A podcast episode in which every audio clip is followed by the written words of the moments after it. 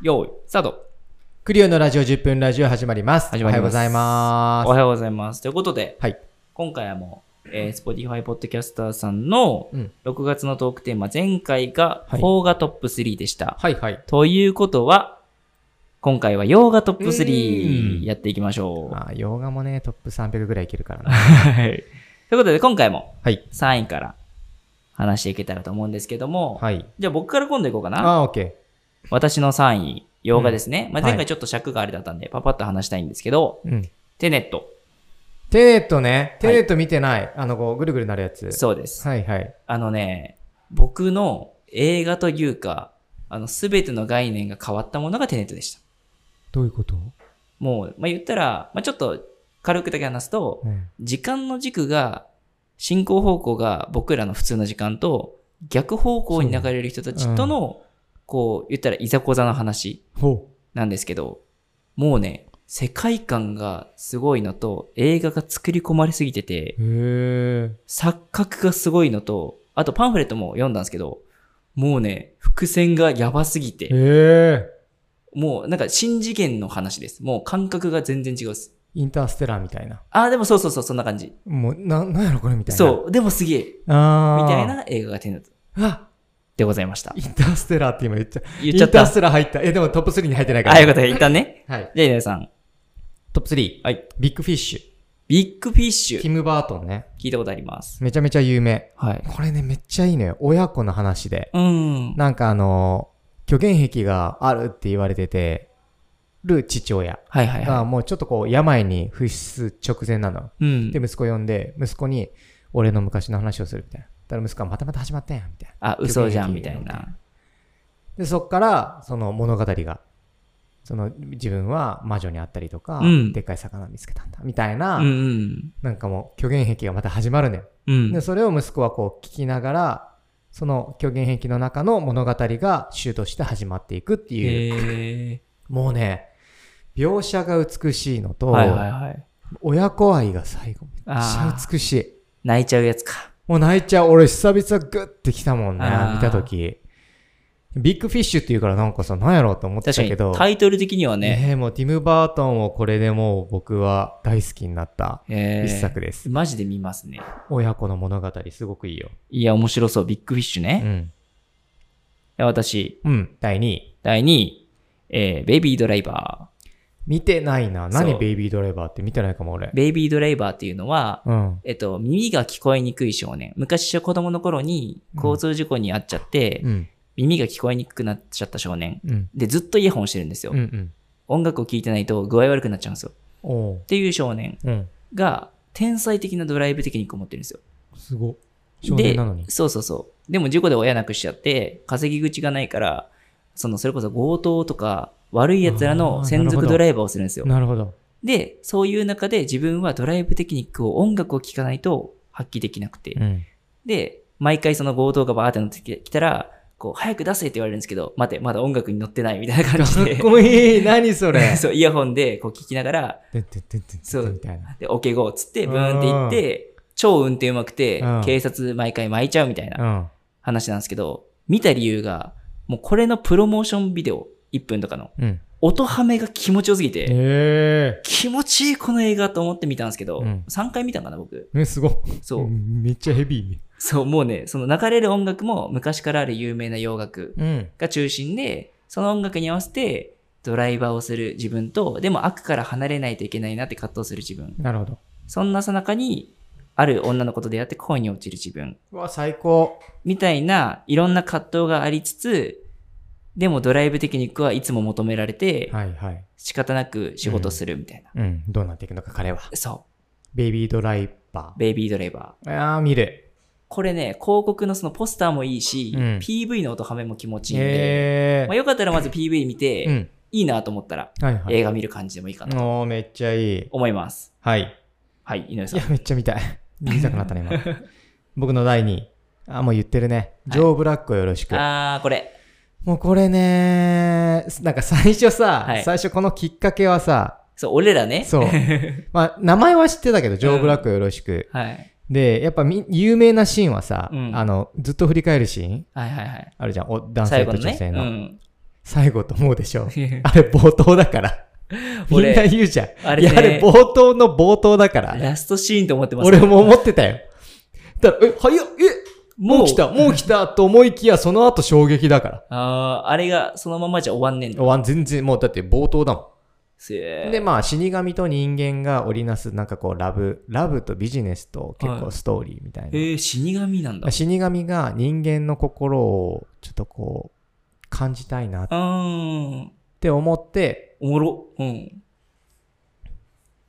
なんかちょっとこういい感じのラブへえ。 いやいいんだよねそのなんていうのかなあれがいいわブラブラピのあー、ブラピね。ブラッド・ピットのその人間の時の顔とうん死神が自分の中に宿った時の顔つきが変わるんだ。顔あのね変わってないんだけどオーラで。おオーラと顔つきで全然違う。すごいな、それは。そのブラピの凄さと、アンソニー・ホップキンスうん、うの、ん、有名だね。うん、あのーあの演技がね、もうマッチして、で最後も大号泣。へえ。もう辛い、辛いな。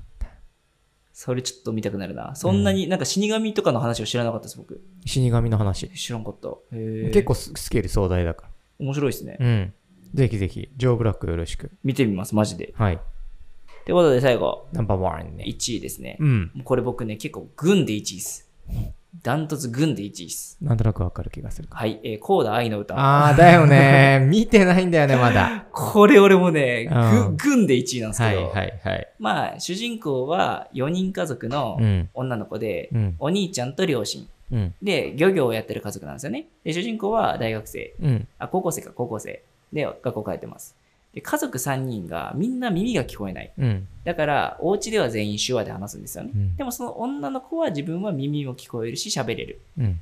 でも、お母さんたち漁業漁業できないから、いつも一緒に船に乗って手伝いするし、うん。いつもその何かのサポートをするためにその子がいないといけない。うん通訳として。うん。だから家族としては通訳としているんですよ。その子が高校で好きになったことが歌を歌うこと。おーこの自分は歌を歌うってことが大好きで、本当に先生にも認められて、音楽の大学に行ってもいいぞと。だから一緒に勉強してもいいぞって言われるんですけど、家族は私たちが耳が聞こえないのに歌にはまっているってことがあるから、娘は言えない。うん。けど、知られた時に親も反対するんですよ。うん、私がじゃあ目が見えなかったらあなたは絵が絵が好きって言うのねみたいな。うんちょっとこう、こじれちゃっては。いはいでも歌を好きっていう気持ちは本気で、でもやり、なあなあで家族の手伝いをしていくんですよね。うん。で、そんな中で、その自分があるは、まあ、歌を好きって本気で思って活動していって、家族を学校の発表会に誘った時のもうすべての描写。三人は耳が聞こえないのに、歌を歌ってる娘を見るわけですよ。妹を見るわけですよ。うん周りはもう、周りの反応と自分たちの反応のね、聞こえないってことの空気感の差とか、感情の感じ方が全く違うっていう世界がもうすごすぎる映画でございます 好。きすぎてもうほぼ言ってる。 見て以上 アイドルさん1位。俺、もうみんな知ってるか。グリーンマイル。 あー、あの、車のやつだ。誰やねん、車のやつって。それワイルドスピード。あ、違う。何の話やねん。聞きました今、え皆さなんん。か青い車に乗ってる。全あ違然う違うわ。それあれでしょ。それ違うわ。似てるやつそれ、やばいやばい。話していいですよ。絶対違う。 グリーンマイルはあれだって、あのー死刑囚、スティーブン・キング原作の、全然違うわ。なんか死刑囚はいがはい冤罪で捕まって、へえ。それに対する監守と死刑囚のお話。うん、うん、めちゃめちゃいい。死刑囚が、うん。はい。あのーなんかね、結構特殊、特殊で、はいはい特殊能力の持ち物、持ち主で、へえ。なんか人のその病気とかいろんなものを自分です吸えるの。えスーって。 はい。で、めっちゃ自分疲れるんだけど吐き出して、うん。